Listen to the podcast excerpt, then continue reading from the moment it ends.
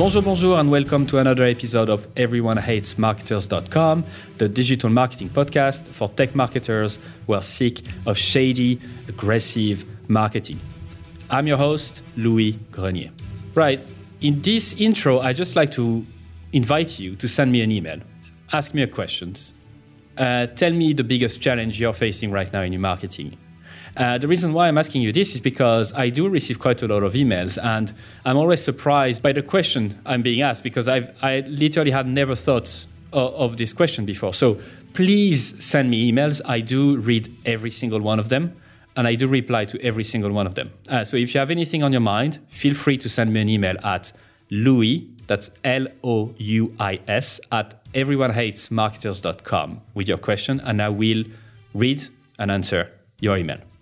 In this episode, you're going to learn how to calculate the value of your leads over time and not just after 30 days. And that's really important because by understanding the value of your leads over time, you will be able to know what works and what doesn't in your marketing.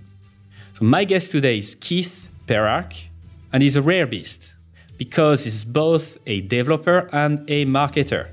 And his website is develop yourmarketing.com. And he also has a product called Segmetrics, uh, which we are talking about during this episode.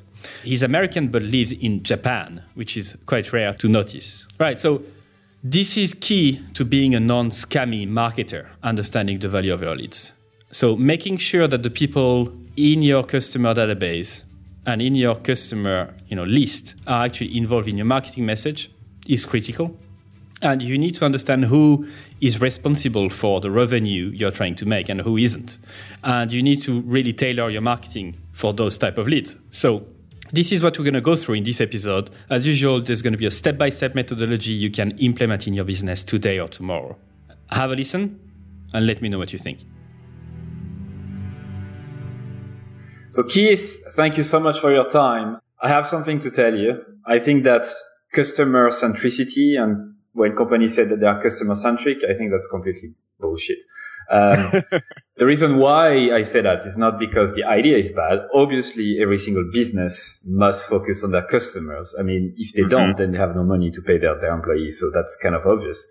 But I can guarantee you, if I ask 100 digital companies or even companies in general, do they know exactly, you know, the, the, the people who typically buy from them? Do they know exactly what they like and what they don't like? Do they know exactly the key issues that they come up with just before buying and after buying?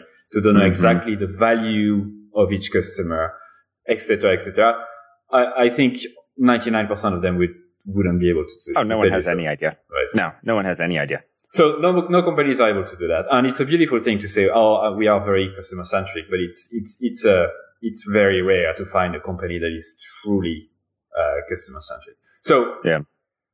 Um, if you don't measure the value of the people in your funnel, like how much they're worth, you're basically mm-hmm. you're fucked, right? So right. Um, it's easy enough to to measure the value of a lead during the first 30 days because Facebook does that really well. Mm-hmm. But then it's extremely difficult to measure the value of a lead or a customer or a person after a few months or after a few years. And right. yet, this is what good marketing is about. It's about long-term thinking, not like short-term hacks. So yep. what, what are the problems as a result of not measuring those leads, uh, the lead value in the long term? What problems so, arise? I mean, the biggest problem should be obvious, which is you have no idea how much a lead is actually worth. Yeah. So Facebook tells me in the first 30 days, John came in, he saw this ad, he purchased uh, 10 days later, he's worth $20, let's say. Right. But then the next time John purchases, it's not through a Facebook ad because he's already in our email funnels. He's in our email sequences. And so he's now having these touch points and interacting with our company in a way that Facebook can't measure. So now it's completely separated. We know that John is worth, let's say, after a year, $500, but we don't know that he came from Facebook. There's no way to track that back.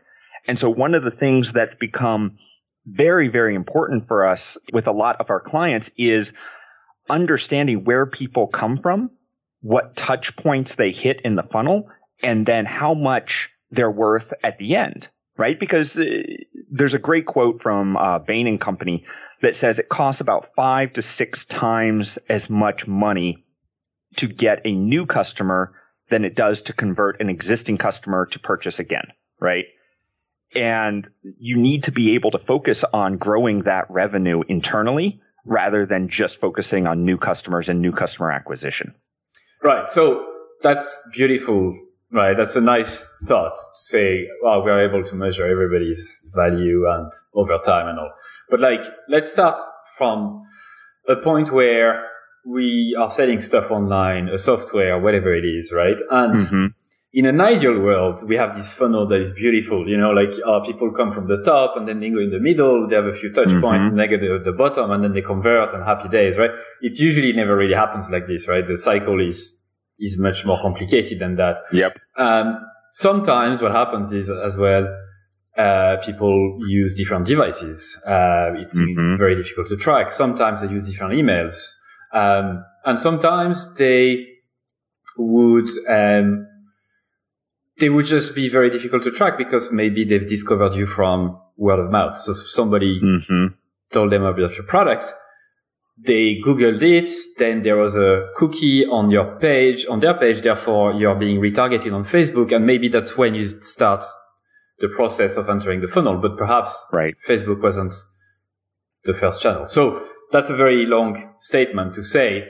it's how do you first, let's say, let's isolate the first point. How do you deal with, um, the touch points that are like prior, like to digital touch points? Like, how do you measure the effectiveness of, of this, like kind of word of mouth or stuff that are extremely difficult to track? It's super hard, right? Because the only way and our company and a lot of the products that we build and everything really deal with once people are on that list. So essentially from that landing page forward, because it is so difficult to track people before you have that unique identifier that is either their email address or some sort of device tracking. Um, Facebook kind of helps. Google kind of helps where they have because they know when you log into Google that, oh, John on his desktop is the same as John on his mobile is the same as John on his uh, tablet. And Facebook does the same thing. As soon as you can view a site on your desktop and suddenly you're getting mobile ads for it uh, on your Facebook account because they know how it's all connected. The problem is getting that information and bringing it back into a solid conversion for before people get onto your emailing list. And to be honest, while that's very informative and I think it would be very good to have that information, at this point in the sales funnel and the technology, I think it's one of those rabbit holes that you just don't need to go down yet.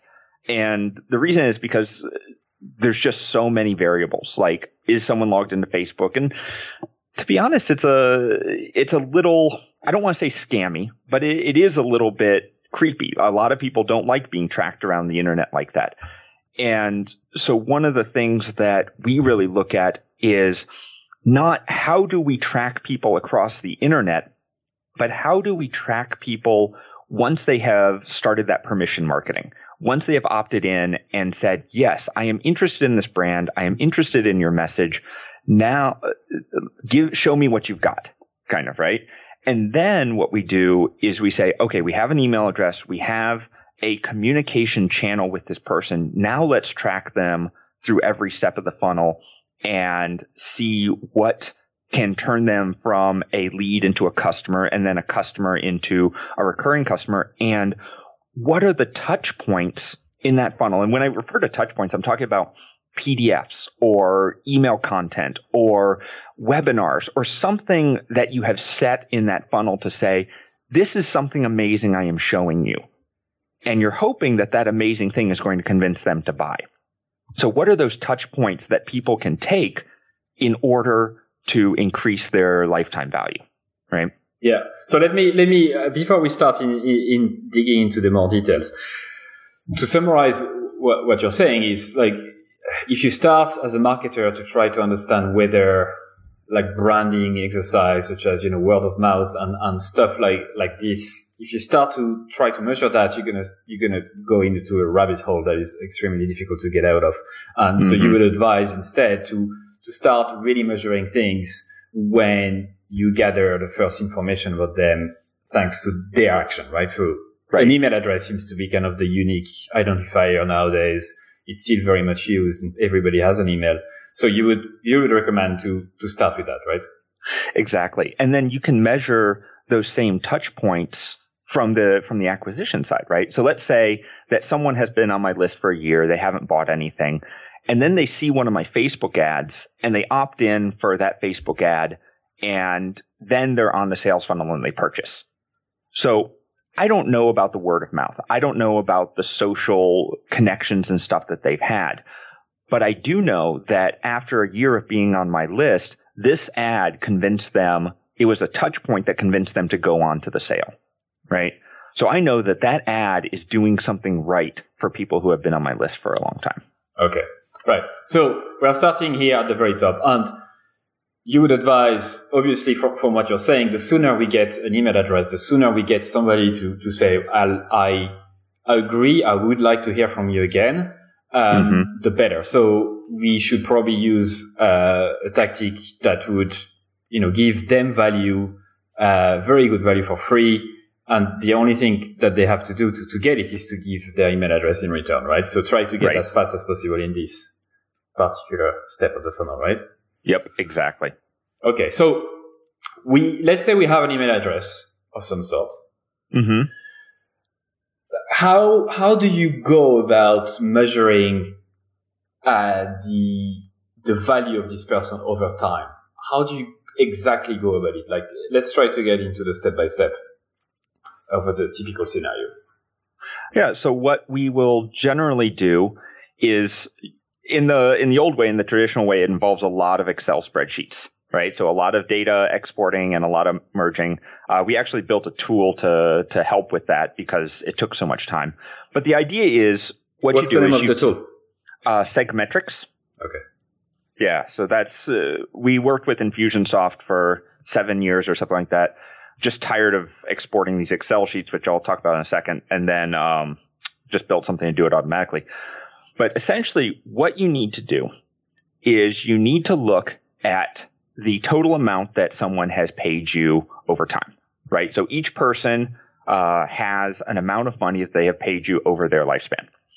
And then what you need to do is look at any of those touch points. So what people tend to not do correctly is that when they they're looking at data, they're really looking at, oh, I want to know what the I want to know the best lead magnet, right? You have to come into it with a question. You have to come in with a very specific question. You can't just go into data and say, show me everything because it doesn't mean anything, right? I, I know a lot of people jump into Google Analytics and they're like, oh, I'm totally going to find out what I need to do today. And it, you end up spending six to seven hours in there and don't get anything from it because you have to have a question that you're looking for an answer. So let's start with the first one, which is which Facebook ad is the most valuable over time. So I can look at my Facebook ads in the Facebook um, editor and I can say, okay, in 30 days, this is the best ad. But what about in the long term? So I need to look at every person on my list, how much they're worth, and then where they came from. So I'm tracking their their Facebook UTM codes or their which ad they came into on each of those people. And then I pivot and I on the on my data set and I say, okay, I have these campaigns, I have this many people after their entire lifespan, which may be 90 days, 100, um, 1,000 days, maybe 10 years. This is how much this campaign brought me in that time frame, right? Mm-hmm. And especially for cold lead traffic, and because we're, t- and I'll, I'll get into that in a second, cold leads and these nurturing campaigns, the result is not always immediate. I've worked with multiple clients where their initial email sequence that they get from a Facebook ad is 30 days. So Facebook's not even tracking at that point, right? Mm-hmm. Just the warming to get someone ready for the sale can be 30 days. So what we generally see is you can see a Facebook ad that looks like on the on the surface that it performed horribly, but if you look at it 90 days later, 120 days later, people are worth maybe $10 a lead or $20 a lead when you thought they were only worth a, a penny or two. So let me stop right, right here because it obviously it's obvious for you because you've been working only for uh, for years, right? But let's, that is my biggest problem. let's no, it's fine. My my one of my biggest strengths is is basically the ability to go back on in time and just try to exp- re-explain stuff a little bit. Um, so you mentioned two things that are important. First of all, I think the, the step one is to have a CRM of some sort, right? Yeah. Because if you do not have that, how, how are you able to track the, right? Yep. It sounds very simple, right? But there might be businesses nowadays that are still using Excel spreadsheet to, to track their, their customers and that might not be the best option. So look at like if you don't have a CRM right now, definitely get one, right? So that you can oh, yeah. store your contact details and your customer details, right? Now, so that's step one. And then step two, you're mentioning a term that I hate, not because the term itself is bad, but because I find it, the technology, I find it absolutely like we are in 2017 and it's still so bad, like the UTM tracking, which is mm-hmm. those little snippets at the end of a URL that tells you, well, this is this campaign, this is this medium. So like Facebook, then it tells you this is this campaign and basically any tool that does any type of tracking or analytics take that and show that in a report, right? I find mm-hmm. absolutely mind, mind like blowing that in 2017 we don't have a better way to track things, right? No, seriously. Yeah. I mean, it's. It's true. It's true. So and, uh, anyway. Uh, yeah, and, and managing them is a is a huge pain, but unfortunately, it is the only way to track that information across multiple sites. So to track your ads, track your Google Analytics, to track anything, that's what you need. Yeah. Right. So you have your CRM and then make sure that every single campaign you're doing, whether it's on social media, like Facebook, Twitter, whatever it is, paid ads, uh, normal social media updates, even in your own website, in the footer, in the header, make sure to like add those UTM tags so that you know exactly where people are coming from Yep. Um, and so that you can track them, right? Yep, exactly. And there's a, depending on the CRM, so I know this is possible in Drip, Infusionsoft, Ontraport. You can actually set events on each of those people. So every time someone logs in, it has come from your email address and they hit a page from an email, you can say, Hey, this person just clicked on this email and came to this page or hey this person's interested in this content this person's interested in this content and you can create these kind of micro touch points throughout the site and every single touch point that you have gives you a question that you can then ask right you can say okay people who saw this ultimate guide to playing frisbee how many of them turned into customers and now i can see right? Because everyone on my list is tagged on that. And I can say, okay, because here's the question you want to ask. Here, here's the crux of this whole thing, which is I have people going through, let's say, a two week funnel. This is a two week nurture campaign. I'm giving them great information the whole time. And I'm going to offer them a PDF on how to play better frisbee. Right? Okay. How much are people worth that don't click that link and don't download the ultimate guide? and how much are people worth that do click it? And what you generally see is if it's a good touch point, like webinars, quizzes, that kind of stuff, the people who click on that, who say yes to that touch point, are going to be worth up to 10, 20 times as much as someone who doesn't. So once you know if a touch point is good at converting people to sales, you then know, okay, we got to get more people to click this. We got to get more people to take this touch point, right? So you're identifying it's it's a journey. Your whole email funnel is a journey, and you want people to touch those points that are the best parts of your journey. That give them the most information, the best value, and convince them to purchase at the end. So step one, you, you pick a CRM, and, and then I said uh, I said step two, you put UTM tags everywhere. I think step 2 mm-hmm. should actually be map out your your current your journey, flow. like map out, map out the flow and Let's take a very simple example now for the rest of the, the episodes where we are selling uh, um, frisbees. Like okay. they're actually wooden frisbees. They're the best in the world. And what we want, instead of just making random people buy frisbees straight away, we want actually to educate them about the benefit of using the specific frisbees and also how to use it better. And yep. then at the end, the final touch point would be to buy it, right? So three touch points. Number one would be an email sequence. Number two would be a PDF, and number three would be to buy the frisbee. Yep. Right. So I'm mapping out my journey, the typical journey. Yes, people might do, might go back and forth. They might actually check on Google and do many other things before buying from you, whatever. But those are the main touch points that you control. Mhm. Right. Yep. So step three, step three then is to make sure that you're tagging those touch points accordingly. And Exactly. I like what you're saying about the events. So most CRMs and most marketing automation tool now allows you to create events every time specific conditions are, are met, such as Mhm. If somebody comes from this campaign, which is a UTM tagging uh, campaign, then create this event, right? Yep. So Exactly. you were saying if you know that this touch point brings a lot of customer value, what, what should you do with it? So if you know that a specific campaign or a specific touch point is a converter, then you should try to get more people into it. So whether that's putting more information in earlier emails, if they don't take that touch point, then sending a reminder email afterwards, something to, or even just hype up the, the touch point itself, improve the email that leads to that touch point, right?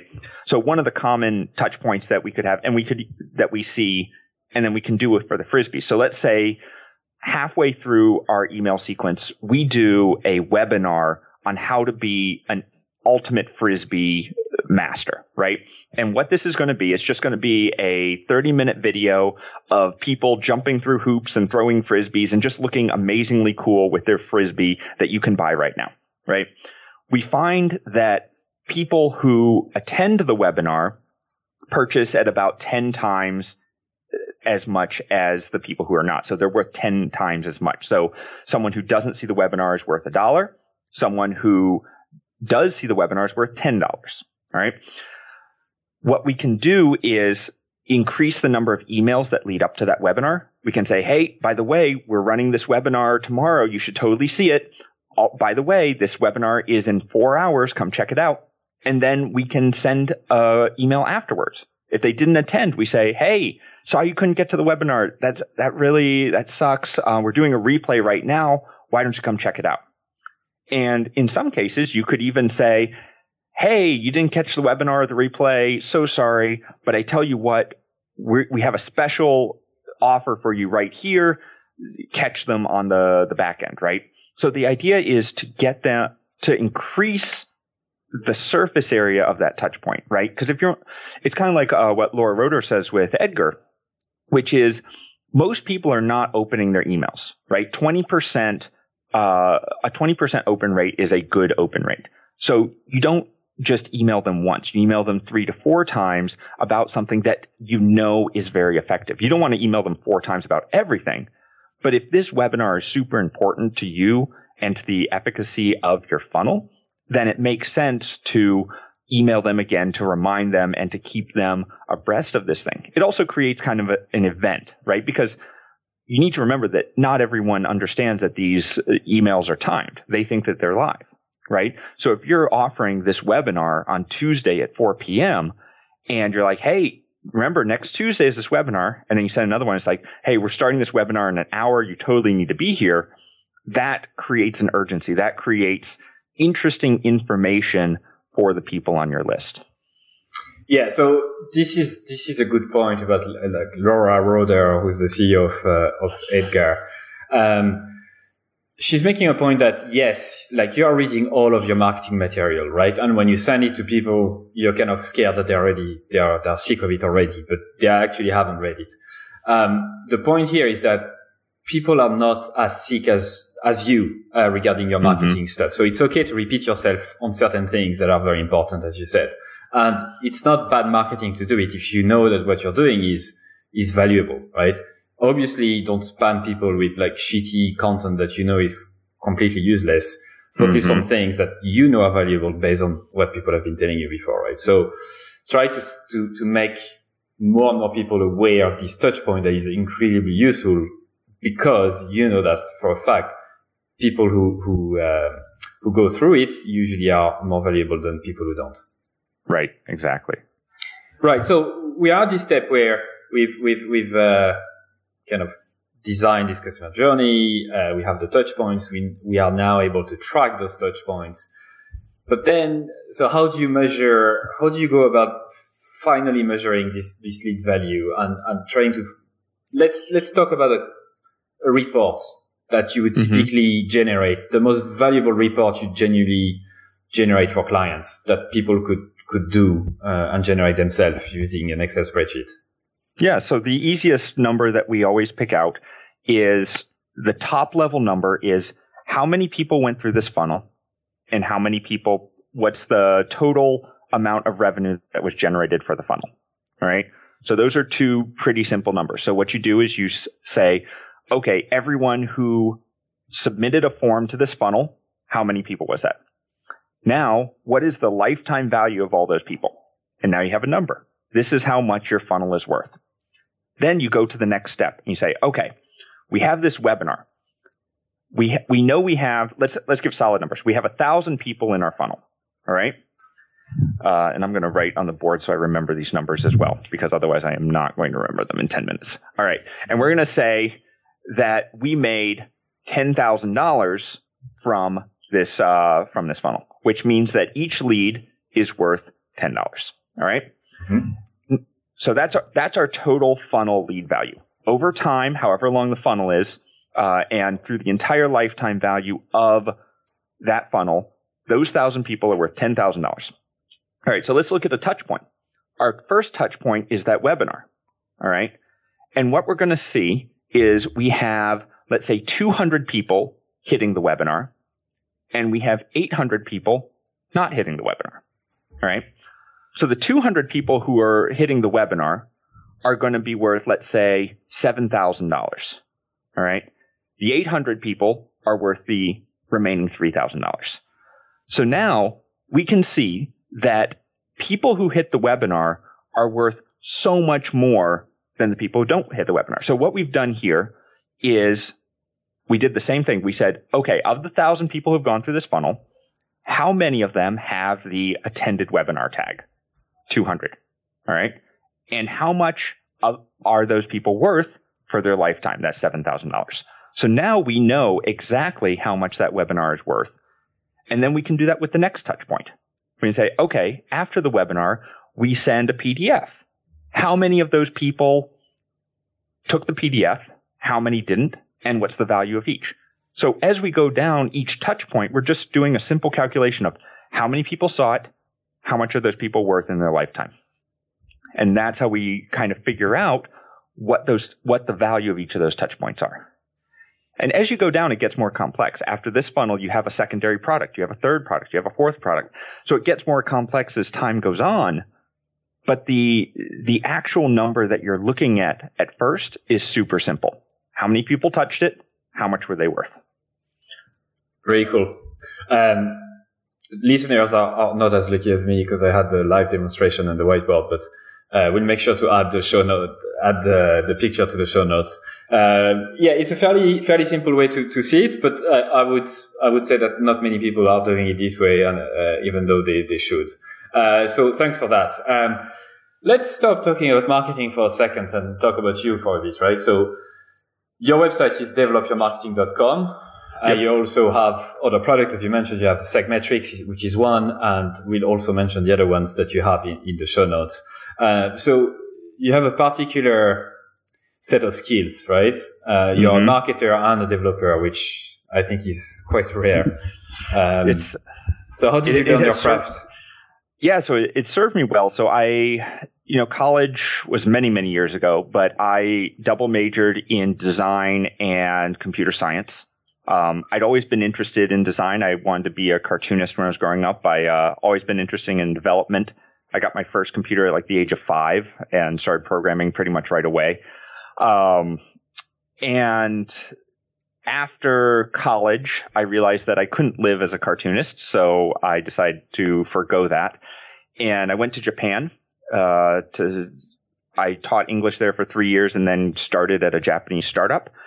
And I went from essentially, hey, this is a guy doing technical translation to a developer and then essentially running the entire technical side of the company. So I did product design, product um, development, uh, strategy, and all that stuff.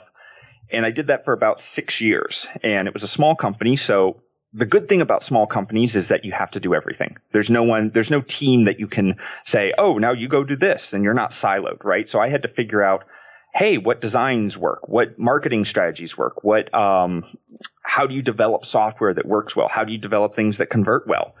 And I did that for about six years and then we got acquired and I decided to go out on my own. And at this point, I had a lot of design experience. I had a lot of development experience and I had a smattering of marketing experience. And I decided, well, let's, let's try this. Let's, let's work on the marketing side of things because that's, that's where the skills that I have get applied the best. Right. And so I started working with Ramit Sethi at I Will Teach to Be Rich and worked with him, I think five or six years and started building a team. And I was focused pretty much on his CRO and his tech, the technical side of his company. And I don't know how many people know Ramit Sethi, but he is a whirlwind of force and the amount, it was essentially like being thrown into the fire.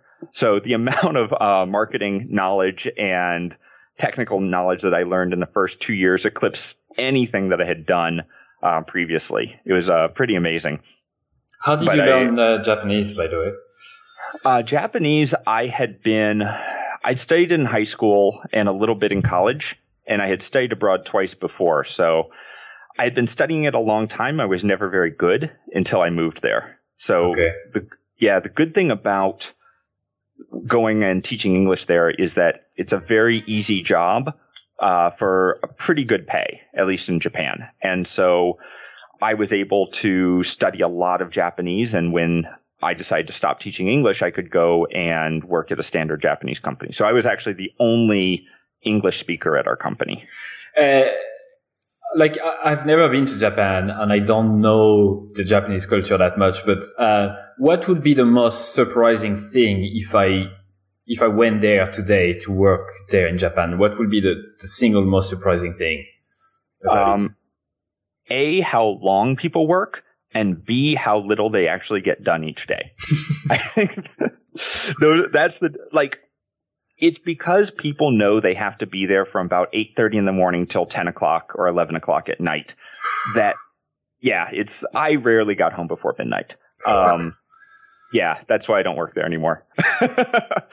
but um, it's it's amazing because I would say the amount of work that gets done is comparable to the to the West. It just happens over a longer period of time, right? Because if you've got to be there for 11, 12 hour or no, that's 14 hours, right? You don't, you're not in a hurry. So I had coworkers that were cleaning their ears. They were taking naps on their desk. They, one guy, uh, was building a bicycle in his cubicle and uh, and I looked over and it says, "Is that a bicycle for the office?" And he's like, "Nope." so, so he spent two hours that day just building a bicycle in his office, and wow, it's, yeah, it's the same amount of work just spread out over a much longer time period. Um, well, um, uh, yeah, it's it's uh, it's crazy it's it's yeah i don't i don't know what to say after that. It's it's sad. It's sad as well right? Because it is. It is. what a life. Yeah i think the the younger generation is starting to change but it's i i didn't live in tokyo. I lived out in the boonies and so very much an old style of working and an old kind of idea. I did a lot of enterprise sales and stuff so i had to work with companies that have been around for 100 200 years or whatever. Um, which it was really good because you just can't get that experience, especially here in the States. So it was a great experience to, to go through. I am also very glad that I am not doing it anymore. Have you been to uh, the Jiro restaurant? The Jiro restaurant. Yeah, have you have you heard of this documentary, uh, Jiro Dreams of Sushi? Oh, the Jiro Dreams of Sushi. Uh, yeah. I have not been there. That actually got famous close to when I left. Uh, like that's my sushi is my thing, and uh, I love to go there. Um, yeah, definitely a plan. Anyway, I need, to, I need to watch the documentary at some point. Yeah, you do because it's actually quite good. It teaches you that the value of specially specialization over generalization. Like the fact that this guy has been willing to specialize his own life, like his entire life on one particular craft. Mm-hmm. And that mm-hmm. this specialization enabled him to be the best in the world at it by a mile is, I think is a good lesson for anybody who, who wants to get into marketing in particular. Like you're not okay. going to be the best marketer in the world, right? Definitely, definitely. I think that you know, that specialization, it not only, I mean, Jiro is a great example because, you know, he's so, he's so specialized and it becomes such a good story. When you think of, especially in the West now, when you think of sushi, you think of Jiro Dreams of Sushi, right? Mm-hmm. But he, there's a lot of things like that. Like there's sushi restaurants everywhere. So why is it Jiro that has the that documentary about him? Why is it Jiro that has this following? It's because he's now known. He's been able to niche down into this beautiful story about what he's doing. If he just said, I'm a Japanese chef, it's, it's not as impressive, right? But he has this story, he has this narrative about him being the best in the world, of him being a craftsman. And that's one thing that I always loved about the Japanese I won't say workforce like the, the business, but the Japanese work ethic is this idea of being a craftsman. And I think that as marketers, yes, there's slimy marketers who are just out there to, to get a quick buck. But if you look at the people who are succeeding and the people who endure with their message and their marketing and their sales over, over years, it's the people who treat the marketing and treat what they're developing as a craft right? It's people who look at what they are doing and say, I want to provide the best content and the best value to my readers because I value them, because I value the work that I am putting into it. And I've worked with a lot of clients who, who run the gamut between I want to put out the, I value my readers versus the people who are, I just want to make a ton of money, right? And that's why I've seen, it's interesting. I've seen lists that are 20,000 people in size outperform lists that are a million people in size just because that 20,000 people list is so much more dedicated and so much more engaged with the message that's being that's being presented from this this craftsman marketer rather than a blast of, hey, here's my affiliate link for the week, or hey, you should totally buy this other product, or hey, you should buy this other product, right? And that's especially as we're talking about lead value, and especially as we're talking about these email funnels. To me, the number one important thing is to have great content and provide great value over time. And that's why we were talking about the lead value increasing exponentially as time goes on because people come to know you, they come to trust you. And at some point, that trust level has overcome the objection level, and that's when they become the customer, right? In the documentary of the, the Jiro Dreams of Sushi, there's a scene where Jiro massage massages his, his octopus, right? So there's a dead octopus in a in a in a in a kind of a bucket, right? And mm-hmm. He knows the exact amount of time he needs to massage this octopus, right? He knows mm-hmm. that for optimum like savory, opt- optimum like taste experience. It needs to be massaged for I think three hours or whatever. And he would do that every time there's a fresh octopus wow. in the market, right? So I would go and I would try to make an association, like a, a correlation between the two that might sound weird, but you do as a marketer, you need to massage your customers the same way than, than Jiro massages his, his octopus. You, you need to treat everyone on your list as if they were an octopus. Exactly. there you go. that, uh, that's the number one takeaway from this call, yeah. from the from the show. You must message your octopus. Um, right. Uh, I meant to ask you, like, why do you think marketers have a bad reputation in general? But you've answered this question, which is which is great. What advice would you give to people who want to get into marketing, or at least to who want to get into the better side of marketing, uh, what would be your number one advice?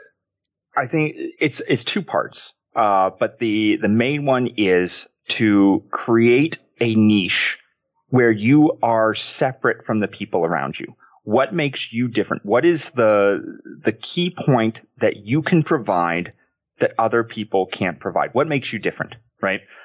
And then write great content that goes around that. And don't uh, honestly don't hire copywriters off the bat. Uh, especially don't hire content farms or content uh, creation agencies that are like, oh, we'll write content for you. Because the problem with them is that they are not unique. They are not you. They don't get your unique selling proposition, right? They don't get what makes you different. And especially in the beginning, you have to figure that out for yourself.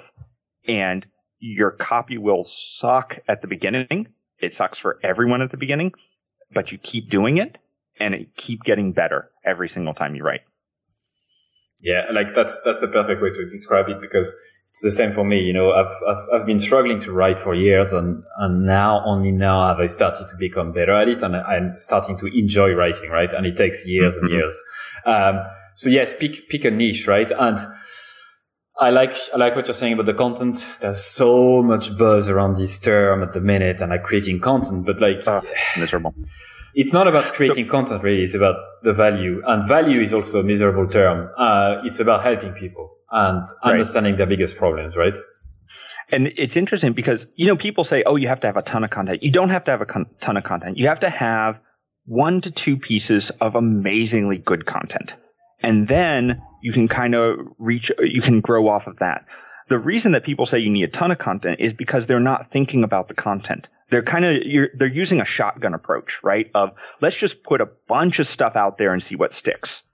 But mm-hmm. if you mm-hmm. really think about it, it's not that hard. I, I, say up on my, my ivory, ivory tower, but it's not that hard to find something that can be interesting and connect with your audience if you think about it, right? But you really have to uh, think about it and be in that content. Absolutely.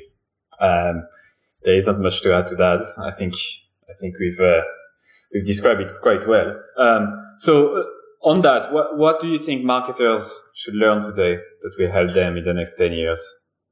I think the big, the two biggest things that people need to remember, and this is kind of a recap, is that one, people are worth more the longer they are on their list. You should not focus on getting thousands of new customers in the top of your funnel. You should focus on the customers you already have.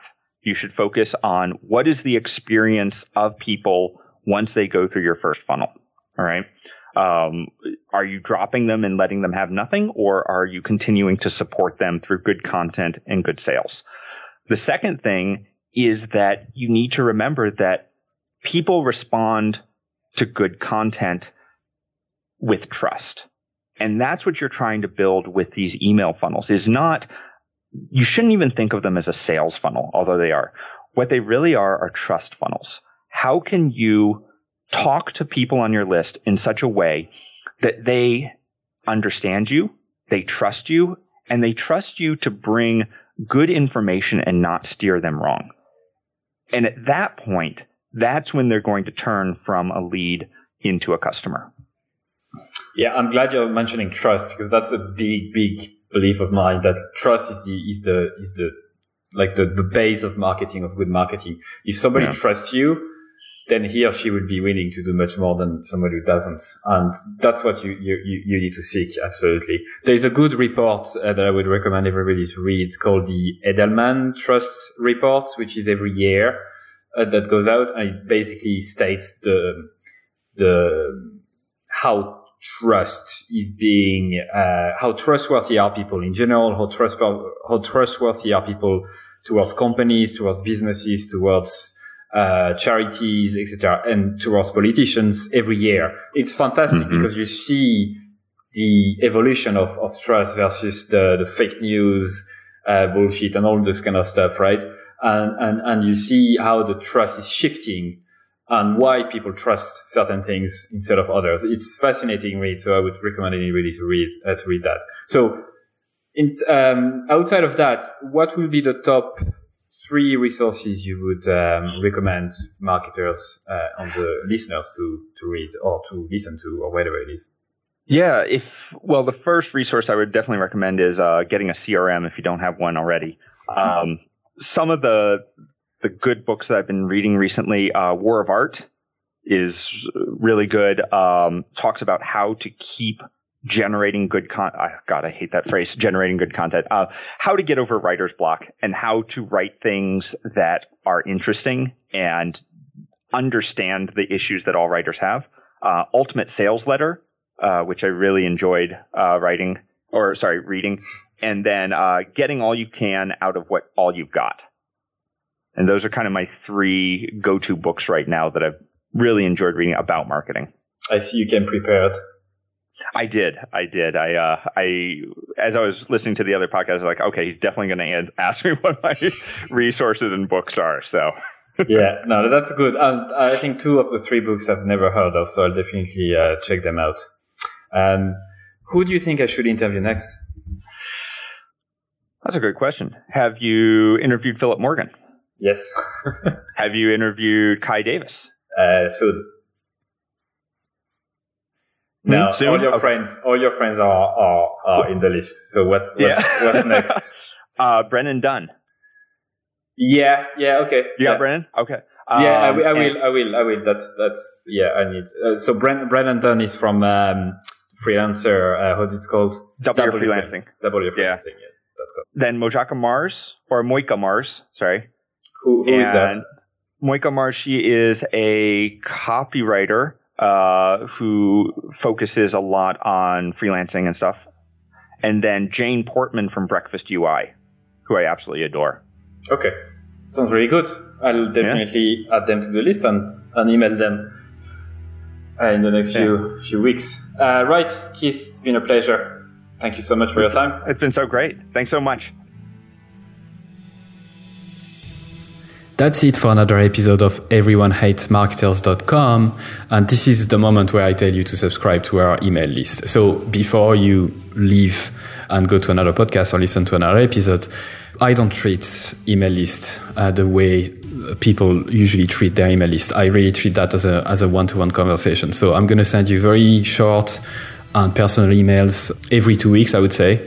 We, I'll inform you of guests in advance. I'll share with you my numbers and how many listens we get. And I'll also ask you for your feedback in terms of the questions we can ask future guests. And perhaps I can also uh, have you on the show uh, someday. So don't be afraid to subscribe. I'm not going to spam you, and you can always uns- unsubscribe for sure if you wish. The second thing we need from you is your harsh and honest feedback. We know that this show is not perfect yet, and we always uh, can improve. So you can send us your email at feedback at everyonehatesmarketers.com. Good or bad, please feel free to send me an email. And the last thing I like uh, from you is that if you did like the episode, please share it to your friends, your colleagues, or whoever might like it. And also, please review it on iTunes or another service that you might use to listen to your podcast. Because if you leave us a five star review, it means that more people will be likely to listen and we can spread the word quicker. So thank you so much once again and au revoir.